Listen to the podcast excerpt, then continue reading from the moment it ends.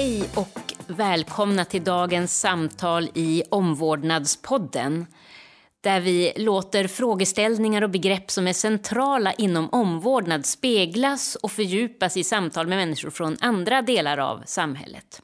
Och idag så ska vi tala om organisationen, själva sjukvårdssystemet. Och dagens gäster är sjuksköterskan Josefin Bäckström och författaren Per Kornhall. Välkomna. Tack. Tackar. Ja, en organisation kan ju både främja och motarbeta en verksamhets grundläggande värden och idé. Och jag är lite nyfiken på hur ser det egentligen ut idag? Har vi ett sjukvårdssystem som är byggt för att främja omvårdnad och de etiska koder som det kräver? Josefin? Ja, eh, det kan ju säkert Eh, se olika ut beroende på vilken del av organisation som man pratar om. Eh, det kan säkert också eh, se olika ut inom en och samma organisation. Ehm, mm. Men vad krävs för att men hur, se, hur ser du på, på dagen, alltså, har vi ett bra sjukvårdssystem? Vad är din uppfattning? Du, nu var du så väldigt forskarmässigt korrekt här. Eh, jag vill höra, vad är din upplevelse? Eh, min upplevelse är att, återigen faktiskt, att det kan se väldigt olika ut beroende på var i systemet som eh, vi diskuterar. Det som många, inte bara jag då, men många också uppmärksammat, det är ju att idag, eller under de senaste åren, så har vi ju en ökad styrning av till exempel ekonomiska kontrollsystem som möjligtvis skulle kunna ses eh, kanske försvåra möjligen att eh, ha en professionsstyrning som i sin tur skulle kunna underlätta just eh, att arbeta enligt de etiska koderna som hälso och sjukvårdsprofessionen har att förhålla sig till. Mm. Ja, just det här med att vi har fått en ökad ekonomisk styrning, det präglar ju väldigt många verksamheter inom framförallt offentlig sektor. Mm. Jag vet att du Per har ju tittat mycket på det. Ja, jag har ju tittat på det och jobbar ju i skol, med skolfrågor på olika sätt och på olika nivåer. Eh, och jag skulle vilja, jag kanske skulle vilja dramatisera det lite grann. Det fungerar, eh, det fungerar bättre än man kunde ha förväntat sig. Och att det fungerar så pass bra som det gör beror på att de människor som arbetar inom vård och omsorg och inom skolväsendet har en etisk kompass. Det vill säga de har sökt sig till de yrkena därför att de bryr sig om människor. Och det innebär att de fortsätter att bry sig om människor även om systemet har så att säga övergått till att räkna kronor och ören. Alltså det finns en tröghet som ligger på beroende på de här människornas inbyggda motivation och drivkrafter. Så du menar att den riktiga katastrofen inte har kommit än utan att människans eterna, våra etiska kompasser som människor håller emot? Ja, jag, alltså, har katastrofen kommit eller inte? Får, jag dramatisera det ännu mer? Ja. För många år sedan så satt jag, och det här vi pratar väldigt många år sedan, alltså det är innan muren faller. Så sitter jag och åker tunnelbana i Sankt Peter, alltså i Leningrad, dåvarande Leningrad, nuvarande Sankt Petersburg. Och vi kommer i ett samspråk med en, en ögonläkare som åker tunnelbana, alltså en sovjetisk ögonläkare, som sitter och gråter. Därför att hon uttrycker att hon har alltså tidsbestämt hur många minuter hon ska ha på varje patient. Och hon hinner inte behandla dem. Och hon är så ledsen över att hon liksom inte kan fokusera. Det spelar ingen roll hur svåra ögonsjukdomar de har. Hon har fem minuter. Och så ska de bara ta nästa för att de ska uppfylla vissa kvoter. Och det här är då någonting som man kan kritisera det här sovjetiska planekonomiska systemet. Det intressanta är tycker jag att genom de här marknadsekonomiska styrningen så hamnar svenska läkare och sjuksköterskepersonal i samma situation i någon mening. Det vill säga att det är hur många pengar man drar in till vårdcentralen som är det viktiga. Det är en prioritering före eh, faktiskt att ge den människa som har kommit in vårdsökande på grund av att styrningen är av ekonomisk karaktär, där man inte litar på professionens drivkrafter. Det är ju jätteintressant här att eh, nyliberalismens styrmoment med New Public Management helt plötsligt möts möter eh, Sovjetstyret ja, i exakt ja. samma logik. Mm. Eh, har du reflekterat över det, Josefin? Jo, men absolut. Och det som också på något vis eh, om jag tänker om man ska beakta de etiska koderna som eh, både sjuksköterskor och andra hälso och sjukvårdsprofessioner har att förhålla sig till så har ju de på något vis en grundförutsättning för att kunna beakta eh, dem i det patient och personmötet. Det handlar ju också om att kunna vara autonom i sin yrkesutövning och kunna, precis som Per säger, fördela tid och resurs enligt den professionella eh, bedömningen. Men... Och i någon, för, för också du frågar katastrofen i någon mening, nu ska jag vara väldigt så här, dramatisk i början så kan vi moderera det sen, men i någon mening menar jag att katastrofen har kommit men vi har inte brytt oss om den. Mm. Alltså Maciej Zarembas Patientens pris är ju en bok som borde ha fått hela det här samhället att reflektera över vad vi håller på med.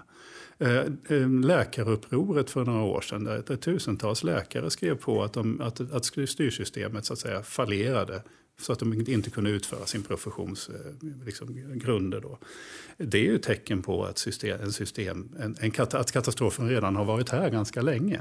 Men vi har inte, vi har, av någon anledning så bryr vi oss inte så mycket som jag tycker att vi borde göra. Jag har ju en, en, en, en en, en farbror som är, som är hjärtmedicinare, eh, alltså transplantations, jobbar med trans, hjärttransplantationer. De räddar liv på människor som annars dör. Men för att få ut rätt ersättningar så måste de kryssa i att de har gett patienten hälsoinformation, eller kostinformation och frågat dem om de röker och så vidare. Vilket alltså för honom känns kränkande.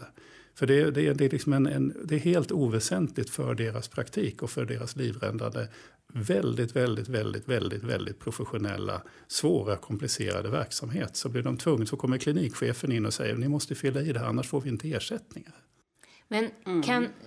Alltså det, det, det, ja. det är någon sorts Nej, men det blir förnekande en... av, av professionens kunskaper också i själva styrsystemet. Ja, det är ju det. Det är ju en avprofessionalisering där, mm. Eh, där det handlar om andra värden. Men du, du lät ju ändå förhållandevis eh, eh balanserad i förhållande till det här. Kan du se den här problematiken, Josefin? Jo, men absolut. Och det som också till ytterligare komplicerar eh, professionsstyrningen inom hälso och sjukvård, då måste vi också beakta att eh, om man tänker på jämförelse med till exempel skolvärlden, Eh, där vi har en stor profession, det vill säga eh, lärare, så har vi ju i hälso och sjukvården många olika professioner att förhålla oss till. Och om man ska prata specifikt om sjuksköterskor och professionsstyrning så måste vi ju där också hålla i åtanke att det finns en inbyggd och gammal hierarki i hälso och sjukvården som kan försvåra att sjuksköterskor kan arbeta på ett sätt som just gör att man kan ha i beaktande etiska eh, värden också. Så det här tycker jag är väldigt intressant med eh, att vi måste också förstå att förutom det ekonomiska styr, styrsystemet så finns det också andra aspekter i just hälso och sjukvårdsorganisation som kan försvåra om man pratar just om sjuksköterskor, sjuksköterskors möjlighet att eh, arbeta så som professionen förutsätter. Mm. Ja, men det där är ju jätteintressant. Det är liksom dubbla hinder här. Med både... Eh, men vad, eh, vad ser du skulle kunna... Eh, eh, vad skulle behöva göras för att ge... Egentligen vill man ju vända på maktbalansen. Att de som är närmast patienterna, de som har störst, störst kompetens om just det man sysslar med borde ju ha makt över sina frågor. Och det är där besluten om hur många minuter man ska ha borde tas, tänker jag. Absolut, och vi behöver egentligen inte alltid prata om minuter heller. Naturligtvis så förstår jag vad Per menar och det är ju välkänt eh, problem i hälso och sjukvård att man har just de här väldigt styrda, om man tänker till exempel i primärvård, men även andra typer av kanske öppenvårdsverksamheter så har man ju en tidsreglering eh, för besök. Men man kan ju också prata om det här på ett eh, annat sätt. Utifrån att, om man tänker på att, som du säger, att man är närmast patienten. Det är ju inte givet att det är just sjuksköterskor som är närmast patienten. Det kan ju lika gärna vara en psykolog eller det kan vara en läkare som närmast patienten. Men det som jag menar verkligen behöver beaktas, det är ju det som vi kallar interprofessionellt eh, samarbete.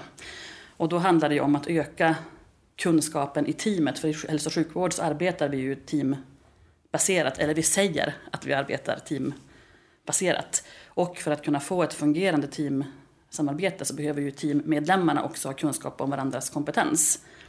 Och här skulle jag då mena att det finns ju ett stort jobb att göra, eh, både från sjuksköterskeprofessionens sida men också från andra professioner som behöver sätta sig in i vad har olika professioner och i det här fallet då specifikt sjuksköterskor för kompetens. Jag tänker, här pratar vi egentligen om två helt... Mm. Alltså dels så pratar vi om den här inbyggda hierarkin mm. i, i hälso och sjukvården som, du, som ju är eh, säkert flera hundra år gammal.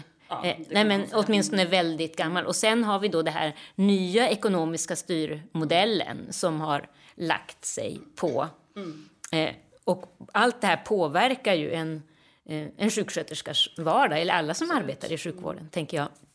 Eh. Man kan göra, när det gäller skolan kan man göra en, alltså en insats. För där är det också så att det finns faktiskt flera professioner. Mm.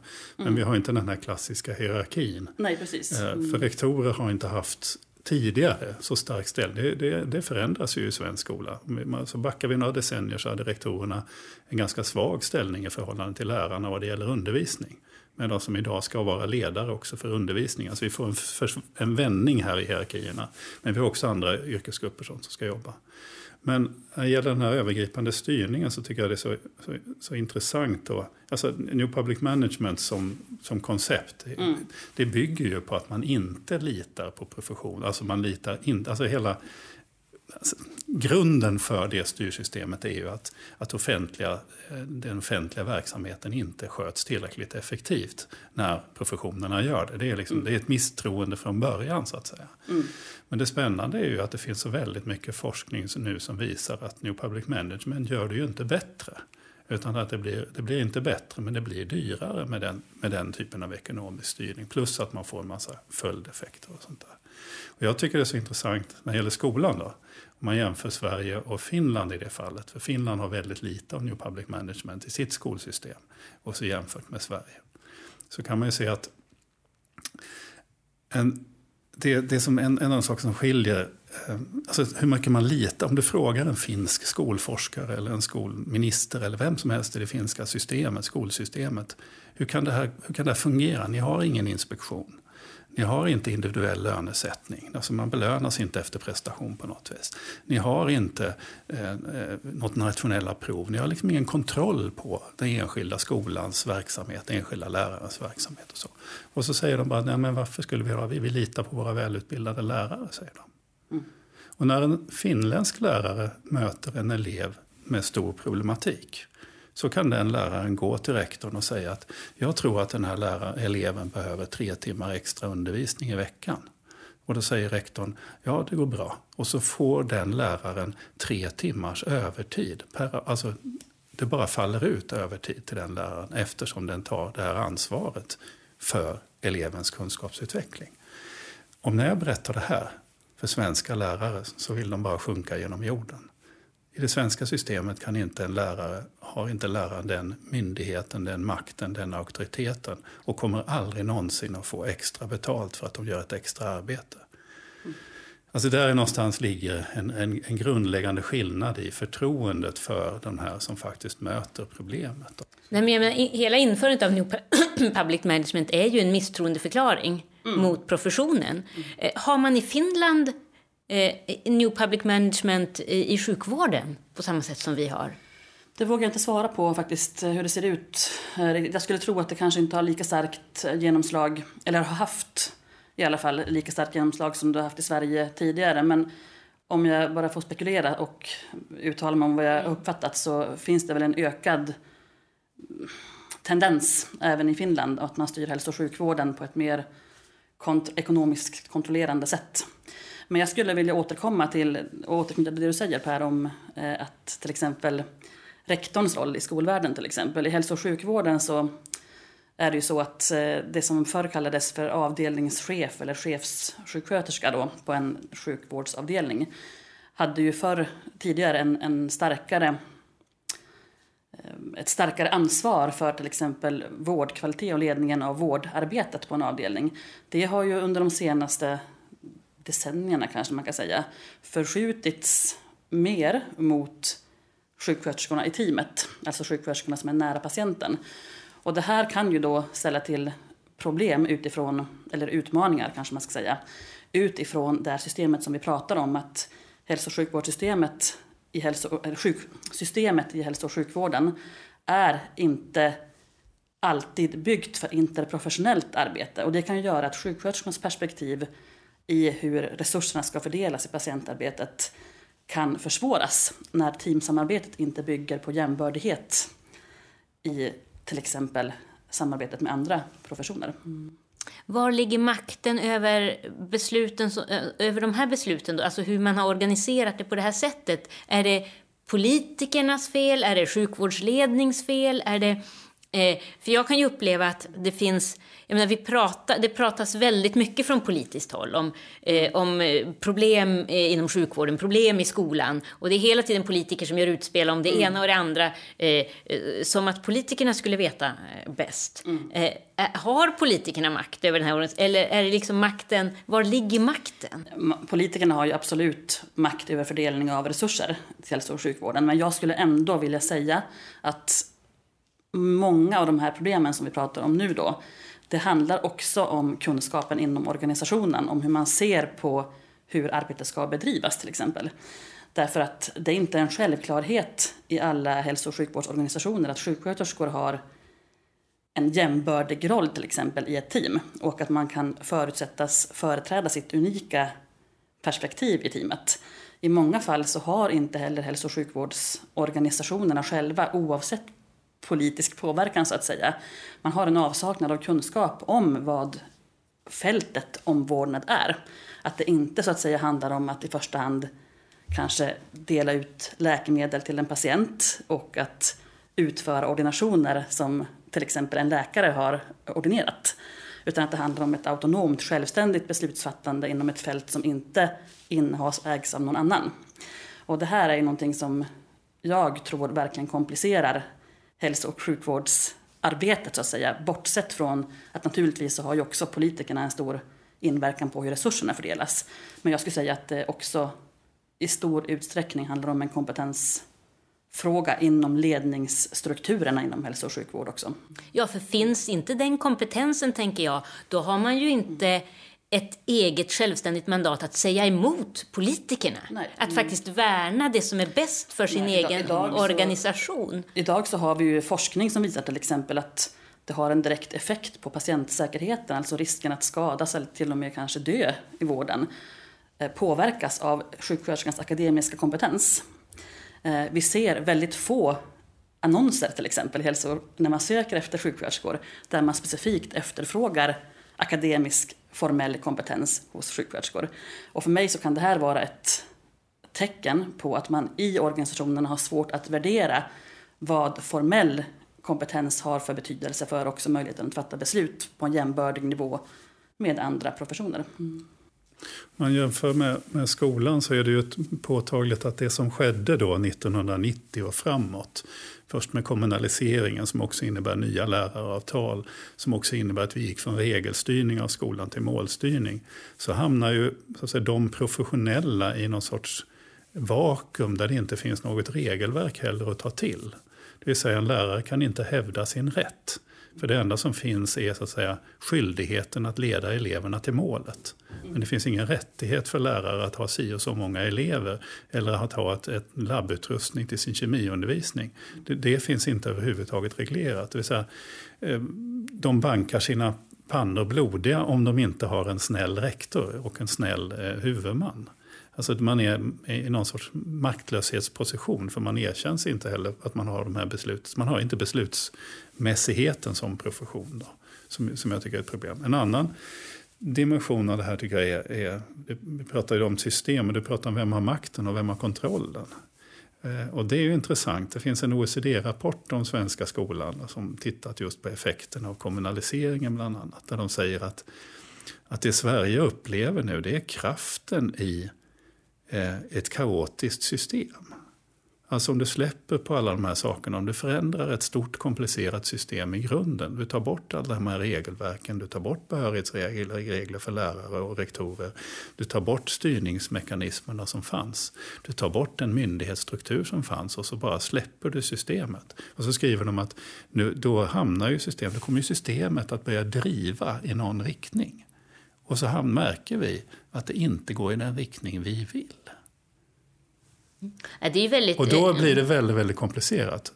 Alltså, vad ja. är det vi ska göra för att få systemet tillbaka på riktningen? För att vi har förändrat så många så att säga, eh, parametrar som vi hade i det system som fanns. Och så helt plötsligt hamnar vi nu i ett system för skolans del med, med en galopperande lärarbrist på grund av avprofessionaliseringen och effekter på lärarkåren. Vi har en, en galopperande olikvärdighet, ökning av, av, minskning av likvärdighet i systemet. Vi har en kraftfull ökad segregation på skolnivå och så.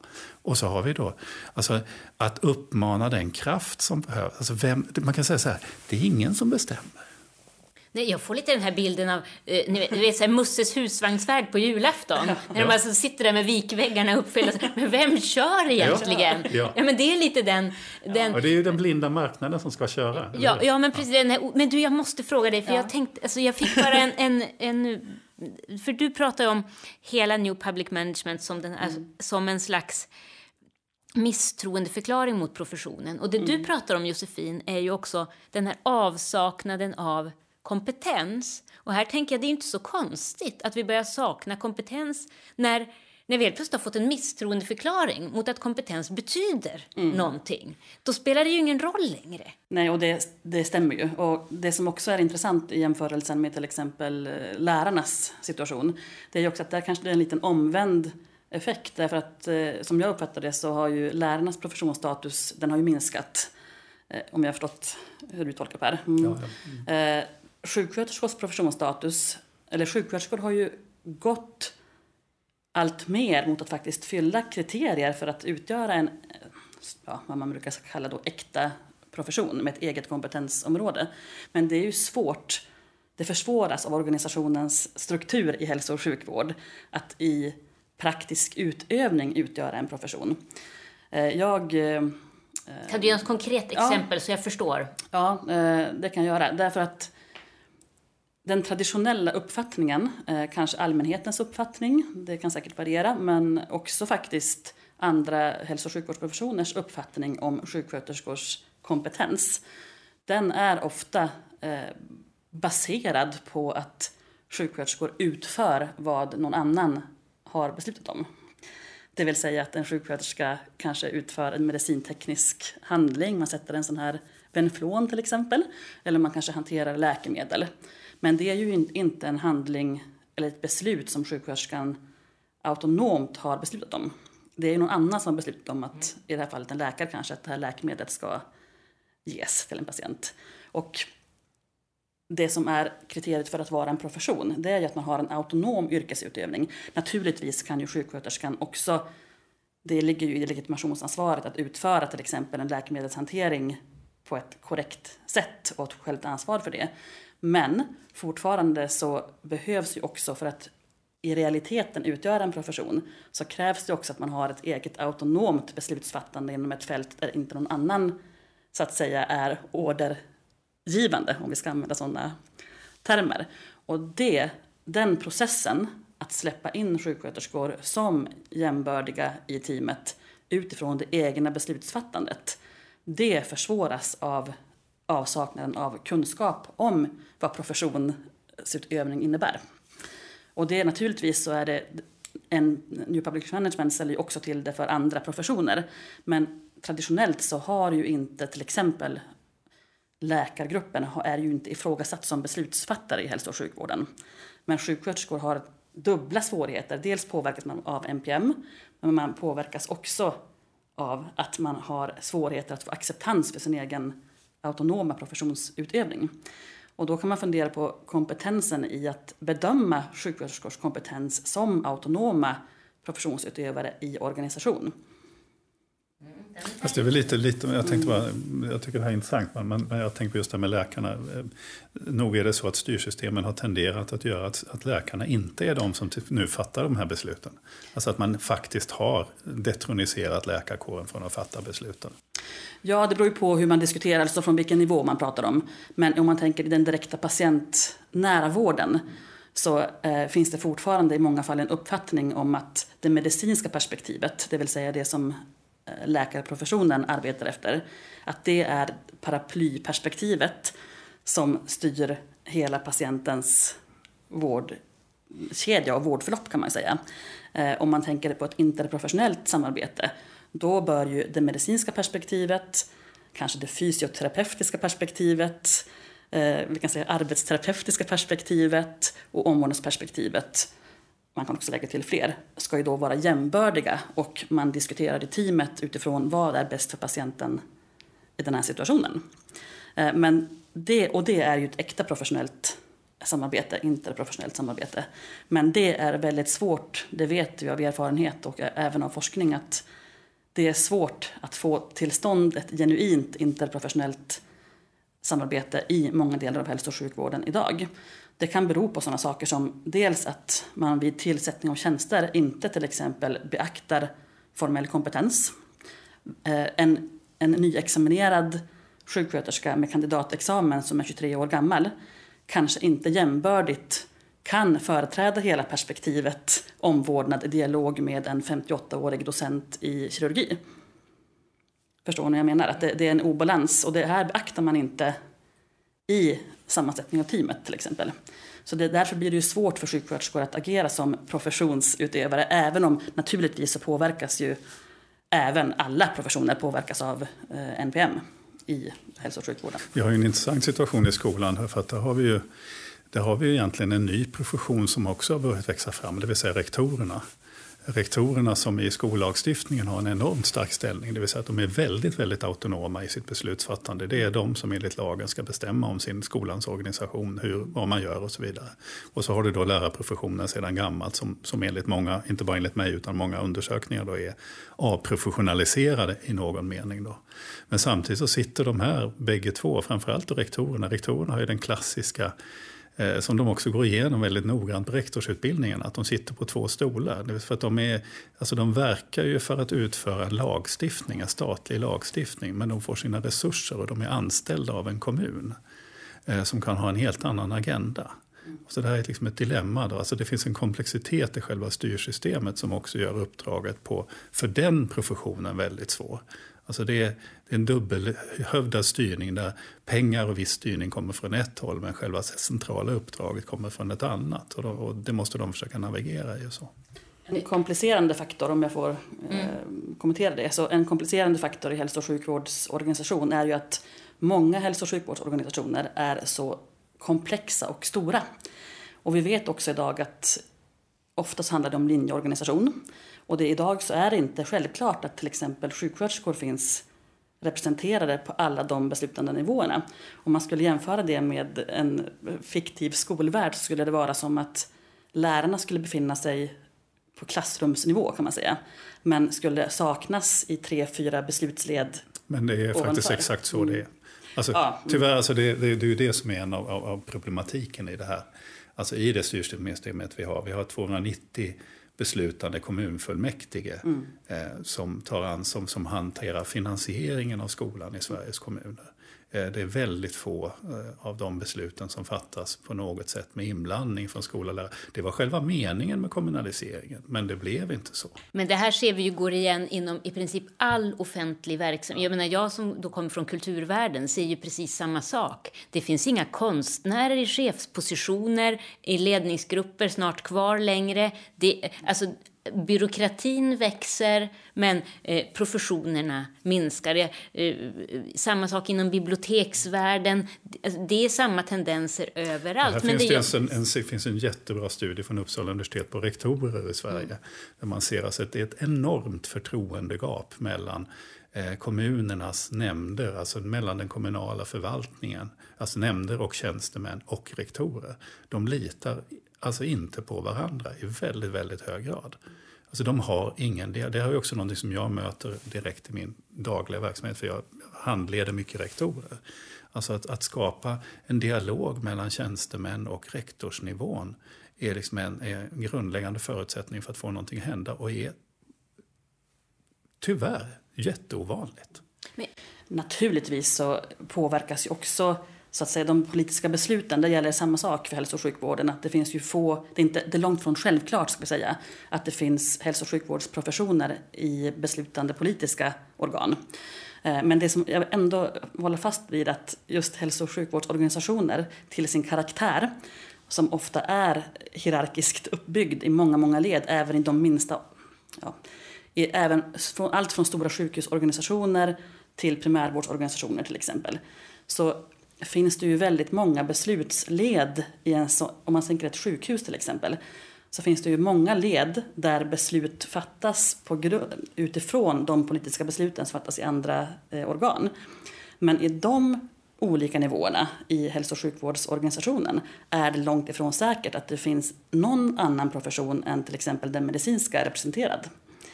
Och det ställer ju till, utifrån det vi pratade om tidigare, ställer ju till en stor utmaning och problem faktiskt för att kunna fördela resurser sen internt i en organisation för att kunna möjliggöra det som jag nämnde tidigare, det vill säga det här interprofessionella arbetet. Där skulle man kunna fatta beslut om till exempel vilken kompetens ska beaktas vid tillsättning av till exempel en chefssjuksköterska på avdelningsnivå så att säga. Den personen bör ju som jag ser det ha hög egen formell kompetens inom fältet omvårdnad för att kunna bedöma sina medarbetares kompetens inom det fältet. Men det är inte säkert att det är så idag. Utan besluten om hur tjänstetillsättningen ska, ska utformas kan fattas av personer som inte har någon kompetens eller kunskap, ska vi säga, om vad som karaktäriserar professionell kunskap hos sjuksköterskor. Så som det är tänkt att det ska göra från utbildningshåll till exempel. Det jag tänker är att vi har hamnat i ett läge där där vi har där vi har ett system som dels, eh, som du beskriver Josefin, sätter faktiskt i vissa lägen själva patientsäkerheten i fara. Det sätter de anställda ofta i kläm mellan sina egna etiska kompasser och vad liksom systemet kräver av en. Och, och jag sitter och tänker, men, och så tänker jag på den här skutan som du på något sätt bara driver åt fel håll. Hur skulle man då kunna eh, Alltså, vända den här eh, gigantiska skutan eh, eh, rätt igen. Och här, ja, men här ser vi en parallell med, mellan skolan och sjukvården också i att man har sålt ut väldigt mycket av det som tidigare var var eh, offentligt. Och så tänk, har man i, i, sin vilja att förenkla så tänker man ja, men, eh, köp tillbaks alltihop, driv det. Och så börjar, då börjar jag tänka på din bild från Sovjet där från början. Det är inte så givet att det blir, där möts helt plötsligt. Och jag, någonstans så var det ju ett det som började allt det här var någon slags krav på kostnadseffektivitet. Alltså det var ju ingen som var ond som mm. genomförde det här, tänkte jag. Eller? Och visst är det ju också så att samhället har ju begränsade resurser. Alltså det, det går ju på något vis att förstå det är så intressant just det här med exemplet från eh, forna Sovjetunionen. Mm. Att just att man kan tänka sig att det faktiskt möts någonstans det här med hur ska vi fördela samhällets resurser. Det är ju en, en liksom naturlig eh, frågeställning. Så jag tänker på något vis att man måste väl hitta någon form av medelväg där. Och jag tror ändå på något vis att ökad kunskap om vad professionsstyrning innebär bör ju vara en nyckel, eh, nyckel till att kunna få ett mer, mer välfungerande system. Sen kan man ju säkert diskutera på hur många sätt som helst utmaningar och eh, möjligheter med det. Fast jag menar, Skolans är... värld är mycket enklare. Alltså i det med, för det, där håller jag med dig lite grann, för jag tror det var det du for efter, att det är mer komplexa strukturer, det är fler led. I någon mening så är skolans värld mycket enklare. Alltså vi, vi pratar grundskola, gymnasieskola. Det vi pratar om är i, i grunden en, en, en, en fruktansvärt enkel organisation. Alltså du har klassrum på, på en skola med lärare i och så har du en rektor som leder den här verksamheten och så ser det ut överallt. Alltså det är den grundnivån. Klassrum, elever, lärare och en rektor som leder. Och så ser skolorganisationen ut. Att få den organisationen att fungera mer likvärdigt. För vi har inte, vi kan säga att vi har ett kvalitetsproblem men egentligen det största problemet är inte kvalitet alltså överlag. Utan det är ojämnheten i kvaliteten som är problemet. Ojämnheten i kvaliteten skulle vi komma, lätt komma åt med mer likvärdiga förutsättningar. Genom att bryta upp det som skapar segregation. Det vill säga diskutera det som är politiskt odiskuterbart som, som vissa delar av, av, eh, av det neoliberala konceptet med valfrihet och så vidare. Eh, det är inte svårt att skapa Alltså men ge skolor mer likvärdiga förutsättningar. Lägg vissa regelribbor som vi hade förr i tiden kring, kring det. Alltså resurser till kuratorer, till bibliotek och sånt där så att det finns på alla skolor.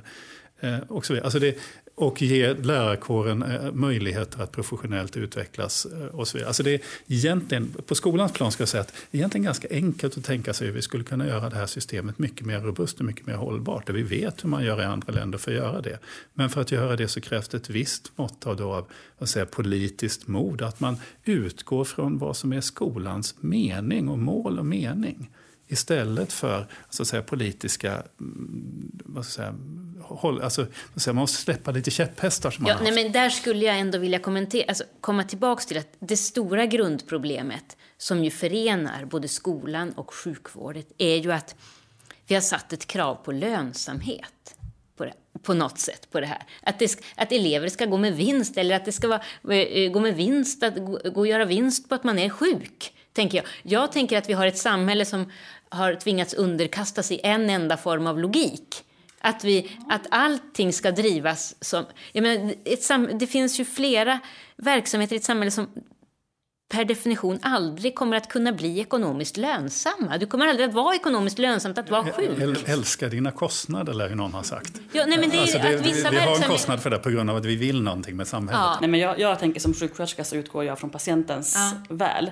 Och jag förstår hur du menar, Stina. Att det, det, naturligtvis så finns det ju verksamheter som sin karaktär så att säga inte kan ja, det är liksom en motsägelse i sig att, eh, att det ska vara en vinstgivande organisation. Men samtidigt så finns det ett sånt samhällsekonomiskt system. Och jag, jag är inte säker på att om man tänker på patientsäkerheten till exempel och eh, det som vi också diskuterade här med möjligheten att eh, arbeta som profession på ett etiskt eh, ett sätt som gör att man arbetar enligt den etiska koden till exempel det behöver inte vara en motsättning i sig. Utan där tror jag, om man pratar om hälso och sjukvårds sjukvårdssystemet, att mycket skulle gå att göra med en ökad kunskap om hur man bäst arbetar för en säker vård till exempel. Och hur ska den kunskapen komma in, sippra in i organisationerna nu då, tänker du?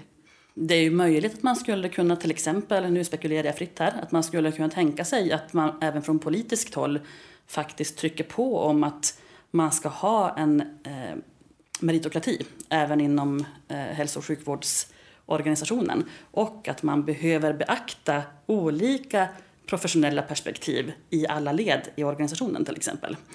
Det skulle kunna underlätta. Sen säger inte jag att det kommer att vända skutan över en natt. Men jag tror att det är en grundförutsättning för att eh, faktiskt på sikt kunna få till en så god vård som möjligt och att man också ställer krav på att beakta aktuell forskning i organisation.